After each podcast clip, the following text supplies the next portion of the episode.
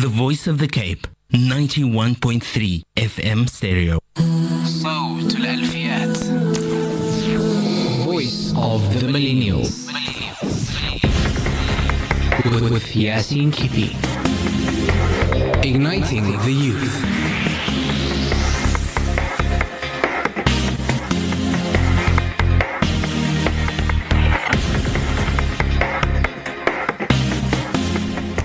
Assalamu alaikum, welcome back to the voice of the millennials with myself, Yasin Kipi.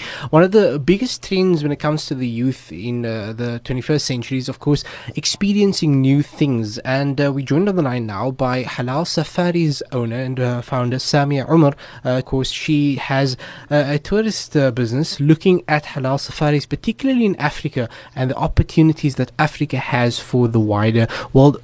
Assalamu alaikum, Samia. Walaikum salam, Yasin. How are you?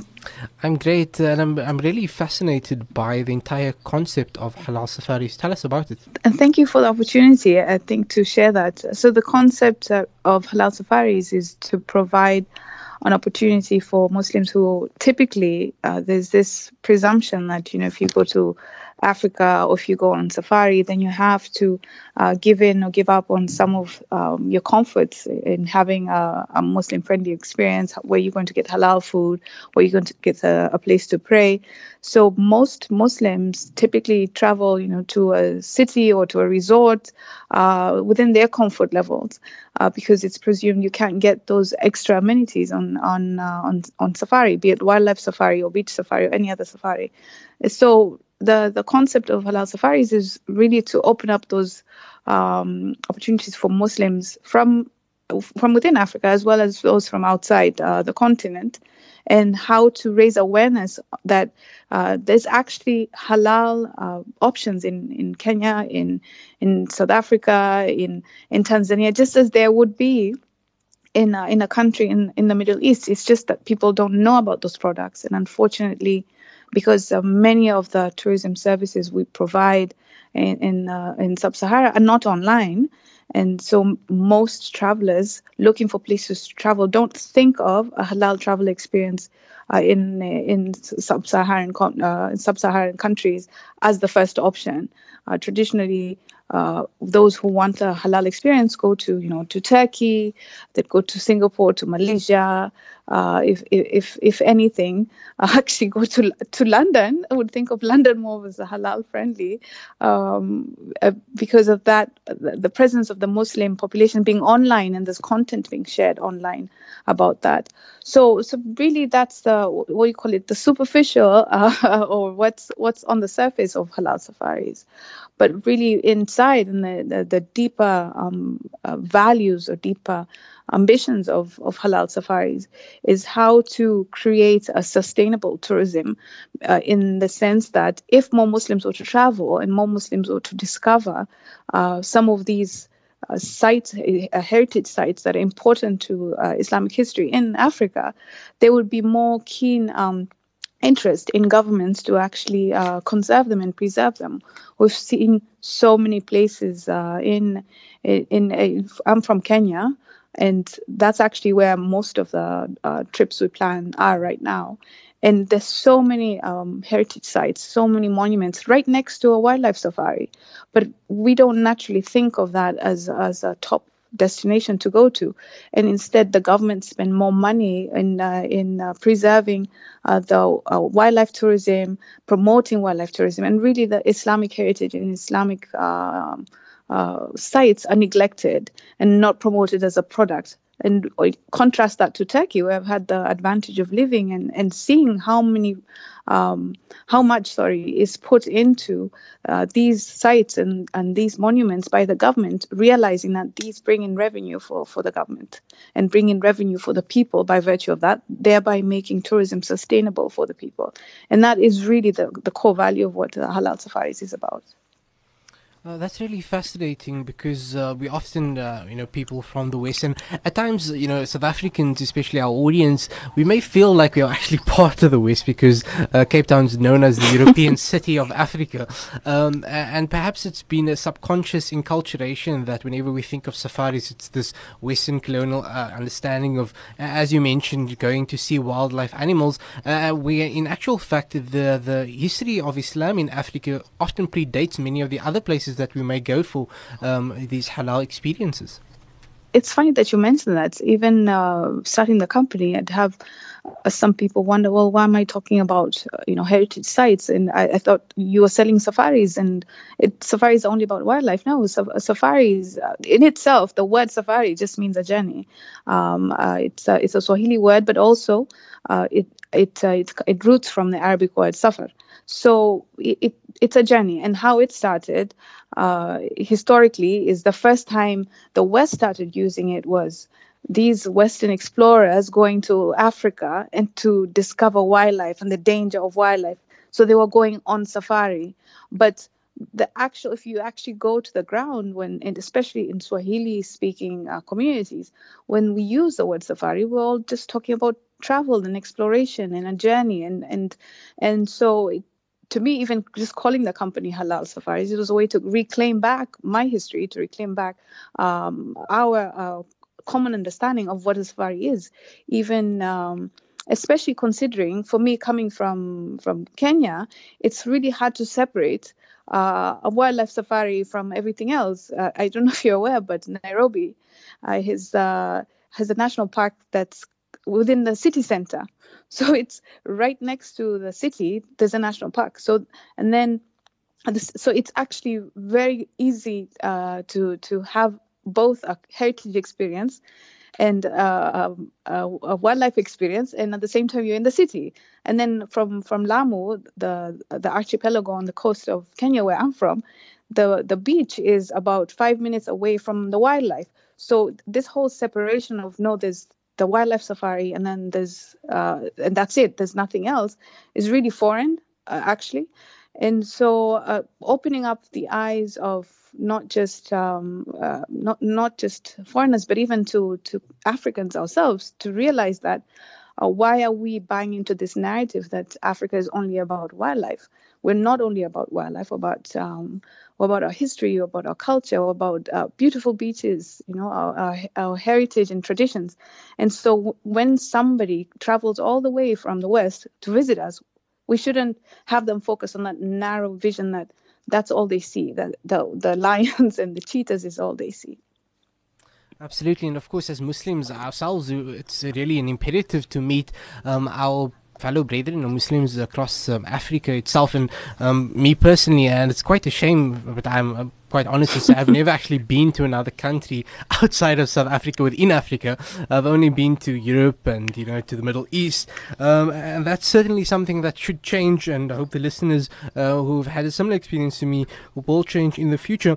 But uh, certainly there's some misconceptions when it comes to traveling, with even within Islam, particularly uh, when it comes to where we should travel to. There's a, obviously a famous hadith that talks about the um, g- greatness of these three specific masajid that we shouldn't travel to to any masajid except these masajid. But of course, we know that you know the commentaries on that indicate that these particular masajid, if you pray in them, there, there's a greater reward. It doesn't mean you shouldn't travel to other countries. Of course, the Quran is filled with verses talking about uh, you know, siru fil ard, that people should um, travel through the earth to to, to see the uh, the various uh, communities that, that have gone before us. We know the Prophet himself went and travels. Uh, and the other thing is, of course, when it comes to women traveling alone, uh, there's so much differences of opinion about that within our own tradition, the diversity and the difference of opinion that's a mercy uh, when it comes to the various madhaib of, of, of jurisprudence, of fiqh. Uh, and certainly, uh, Halal Safaris offers a, a particular you know, package when it comes to women traveling together. Yes, uh, it's uh, it, it's quite true. There's so many school of thought, and I've um, uh, oh, in in terms of my experience, and also knowing, looking at the data from last uh, from last year from Crescent Rating, despite all of this, despite the the limitations or the cultural um, perceptions that a woman isn't supposed to travel and the religious um, uh, uh, opinions that a woman shouldn't travel alone. Actually, the Muslim, uh, the solo female Muslim traveler is the fastest growing um, traveler within the halal travel industry. So we've had um, in the last uh, in, in, the last couple of years, I think almost um, twenty percent of the travel, sorry, ten percent of the travel industry is actually of women and solo women traveler, and they, they project this will go up uh, by by 2020, and we even as women apparently spend more uh, when traveling, and I I think. For, so for halal safaris, to me, okay, even as a woman myself, it was more of how do you how do you meet in the middle? Uh, because there are there are those who say no, a woman shouldn't travel alone, and there are those who say it's okay. What's the problem if she's going to do something good and if she's not engaging in in uh, in negativity? This is in terms of again, I'm not talking about religious opinions here. I'm talking about just personal opinions of Muslims, and and the meeting in the middle is as actually a, a minority, uh, but uh, but uh, an existing uh, scholarly thought that it's okay if the woman travels in groups, and if the woman is only traveling for only three days or a few days. So really, within working within that, we we actually uh, came up with uh, women only halal group safari and uh, the trip is broken up so that there's a, three days in on safari on a wildlife safari and then you have three days on a beach safari. So so it can a woman can participate in the first half of the trip. Another one can say i'll i only want the second half of the trip. Combined it will be a six days trip. But this is just a way to to kind of allow for those women who do want to explore and want to visit and want to travel. And because increasingly what's happening with the with the Muslim population is that women are getting married at much older ages. Uh, I, even within my circles of millennials, uh, you have women staying until they're 40 years old and not married. And maybe in some cases, their, their father, fathers are not in their lives or their uncles are not in their lives and and this woman is working. She's going to work every day. She's making her own money and, and having a lot of money uh, excess money then she doesn't know what to do with it. Uh, and she wants to travel. She wants to see other cultures for good uh, reason and not necessarily for negative reasons.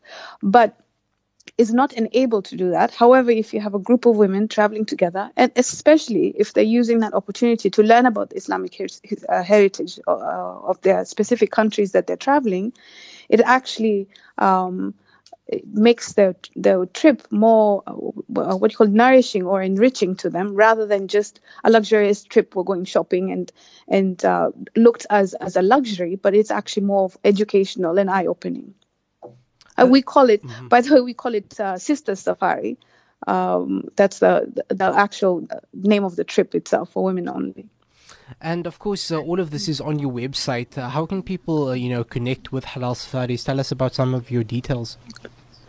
Uh, we're on uh, on the website on the internet, uh, halalsafaris.africa, and on all social media across from Instagram, Facebook, and uh, Twitter which is uh, at Halal Safaris, consistently across all platforms. Mm-hmm. We are online, very engaged uh, online for that matter, because uh, the other thing that uh, uh, we, we've come to learn from from research in the tourism sector is actually um, the reason why even Muslim travelers now are traveling more than before is because of the digital industry. And if that information is online, and that's really what we're gearing to, is put that information online as much as possible, so that people know that there are halal uh, opportunities in, in in in Cape Town, in Nairobi, or anywhere else within Africa. In the hope that, and, and to me, my vision is not just for them to travel with halal safaris, but you know, just open up your eyes to the potential and and explore uh, the the continent in ways that we haven't thought of exploring before as Muslims. Now, of course, a part of the, the, the traveling as well is uh, educational, but also, um, you know, some sort of fun activities is also, you know, really important. And I know certainly when it comes to uh, coming to Cape Town, the big feature of people visiting here is the food itself. People love food, and uh, even though we are you know, about 5% or you know, maybe a bit more of the South African population, our impact uh, upon the, pol- the political and socio-economic um, aspects of South Africa has been huge. So much so that if you go anywhere, you'll usually find halal shops um, all over the place. And we've also created a you know a authentic South African, you can call it a, a Muslim or Cape Muslim um, Mm-hmm. food, um, you know recipes and various things. I mean, uh, our listeners will know what I refer to when I when I, when I say boeber or koesisters. These are it's a mixture of the Indian and Malay, uh, you know, food traditions uh, into forming our own foods, and and it's absolutely wonderful. And, and tourists really uh, love that aspect of our society. Uh, tell us about you know the the, the luxury or, or the fun aspect of visiting, uh, you know, the the places that you offer, particularly I believe Kenya. Okay, thanks. And uh, not not to be academic, so when I talk about enriching or, or learning knowledge, we're not going to be sitting behind a desk and learning it. But uh, and I I do um, one thing I, I do find the most enriching, at least in in these safaris, that's uh, and the most exciting is is actually being able to to do um, the what do you call it um, the what naturally historically people used to do in those communities. And the fun thing, and uh, to me, what I enjoy the most, what I, what I feel is so authentic, is uh, is uh, working with the local communities. Uh, for example, in in Lamu, uh, we we have dhows and traditional dhows, and uh, that's the only way to get around the islands. And so the same time you have a fun activity where you're going on a dhow trip, you're sailing through the mangroves and you're uh, you're exploring a sunset cruise through uh, through the islands. That's that, just exploring that and having a fun experience with the dhow operators and seeing what they're doing or how they used to do it for centuries. That's how a way you have fun, but you also learn at the same time. Um, but at the same at, at, the same uh, uh, position, I'm talking. That's more in reference to the group trips. But what we also do is have tailored trips. Tailored trips meaning that it's not that okay. I, well, you will have somebody who say, you know, I'm not really interested in learning about heritage. I'm just here to have bungee jumping and uh, and go skydiving. Um, which I've had somebody say they just want to come for snorkeling and want to go and and go uh, uh, uh, go scuba diving in the coast. And we so the tailored trips allows for that is to say what's fun for you, what do you enjoy, how can we make that trip for you. And there are actually not that many. Um, uh, uh, what do you call it? Tailored safari packages. A lot of what happens nowadays is you have a travel agency that comes with a package and they say this is what you'll do for these trips and this is what we're selling and that's it uh, but to actually sit down and understand the clients because every muslim is different and every traveler is different. So we're working on trying to understand three different things. And i mean two different things but uh, in, in, in Cape Town, we haven't started a, a package in Cape Town and uh, in, in South Africa. But you have a lot to offer that it's so hard depending on what the personality of the person is. You have uh, somebody can go dive with sharks. I, I'm not personally, I'm not that adventurous to do that. uh, I'm not that adventurous to do that. And maybe other Muslims, another Muslim might be. So, so what a tailored package allows you to is to understand the personality of the traveler, to say what do you feel like, and then finding and identifying those attractions for that person, an individual. But our group trips uh, that we do, uh, the exclusive group trips, are Islamic heritage trips. So that is where we we we create a historical way that people travel through time to see how um, explorers. Uh, uh, I think most people are familiar with Ibn Battuta, and uh, although Mansa Musa didn't come to didn't get to Kenya, but Ibn Battuta got all the way to to Tanzania, and seeing how did they travel in those days. Okay, they used the Dhow. Let's go. To, let's go with the Dhow. Let's experience that. Though that's a very uh, a separate package, uh, but the tailored package really even for families i've had uh, one family say you know we want to come with our kids. We want a place where we want to be able to take our kids to do a, fun activity and um, and and engage with wildlife. And so with kenya uh, we have the masai mara which is very popular. A lot of people swarm there. It's crowded sometimes of the year if you go at the wrong time. But by tailoring it, we're able to say, you know what, you should come at this time, and uh, this is the lodge you should go to because they actually have babysitters, and while you can go and have fun as a mother, and and you can have your kids taken care of, and so th- that's what we um, we really f- enjoy the most in doing, is uh, is it's kind of like a you'd say a doctor. It's not a one pill fits all. Uh, and uh, it really depends on who the traveler is and what they're seeking to get out of the experience. Yeah, I mean, you mentioned some of these famous travelers that we know, uh, Ibn Battuta, Mansa Musa, but there's so many untold stories as well. I mean, there's so many uh, historical uh, lessons that we can learn and really inspiring stories from our own history in, in Cape Town, South Africa. People uh, such as Sheikh Yusuf of Makassar, who was a great, great scholar in Indonesia, and some of the, of course, uh, the, the, the kings and the princes and, and some of the advisors of the royalty in Indonesia had come over uh, to South Africa as political prisoners um, but not only that, we, I mean, I think um, many um, people across the world know South Africa as being famously, as termed by Nelson Mandela, the Rainbow Nation. But it's not only mm-hmm. that because of it being, uh, you know, various different races, but also with regards to the origins of the people when it comes to the Muslims themselves. We have Muslims from the broader uh, parts of Africa. Uh, really, a large proportion of the original Muslims were from other parts of Africa, Indonesia, Yemen, India, Afghanistan, um, many different places, of course, Europeans as well. Um, there's so much history to show how many English people had come over and become Muslim and had contributed positively to the first madaris and, and Muslim schools that had opened up in, in, in South Africa. So I think no matter where you are, you know, from in the world, you'll always find something to relate to. Um, mm-hmm. You know, when it comes to traveling to these new new places. Um, one of the other things that uh, you really um, pointed out that's really important is, um, you know, continuing with the times and looking at the industry as, as a business opportunity uh, and also an opportunity to do good in the world. One of the things that we'll be talking about in, in a forthcoming uh, interview, hopefully, is you, you spoke about tayyib and responsible travel, how we can use traveling for the benefit of people. Talk to me about that. Yes, and, and that's something we often overlook. Uh, you know, as Muslims, we've boxed it as halal is the food we eat, and that's it.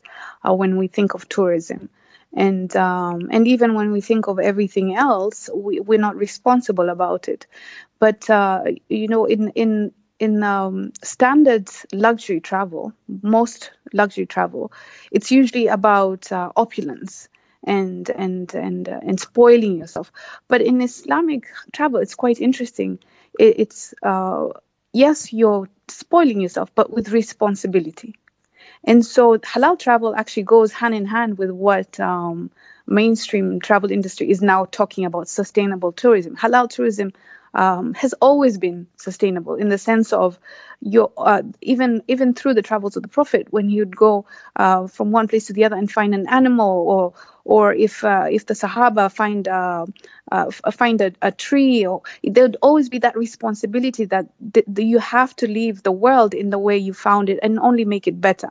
And so that is embedded within islamic practice and even through travel and journeying through the world. And um, and so what tayyib means is that not only is the food just slaughtered or the meat just slaughtered in a in, in a way it's supposed to be slaughtered, but how how is it contributing to the environment your utilization of this meat? Where is the source of the other recipes? Where are they coming from? Um, so you might be having a great halal meat on your plate but uh, you're eating a lot of unhealthy or, uh, or uh, foods or in some cases in some of these resorts you'll find that the community next to it is suffering or languishing in poverty, yet you're there living in opulence. So it's it's a contradiction. What are you doing as a traveler and contributing to that? And when I say living in poverty, I don't mean where um, in some cases you'll find the communities would prefer to remain traditionally the way they were, and therefore uh, what the hotel does instead is actually contribute to uh, to the community. That maintains a balance. But um, in in the the negative side is where the community sees no benefit in the tourism. They're not benefiting from uh, from and not providing maybe any of the services in the hotel yet you are encouraging it in opulence and traveling. So so the tayyib uh, of responsible tourism is really uh, a combination of what in the mainstream is called uh, sorry uh, tayyib and halal tourism is really uh, a combination of what the mainstream we call luxury travel and um, and uh, sustainable travel. It, it, goes to us. It goes hand in hand, and one cannot go without the other. Really fascinating, and I hope our listeners will definitely uh, take this opportunity. Of course, halalsafaris.africa, and we're speaking to the founder. Uh, uh, that's Samia Omar.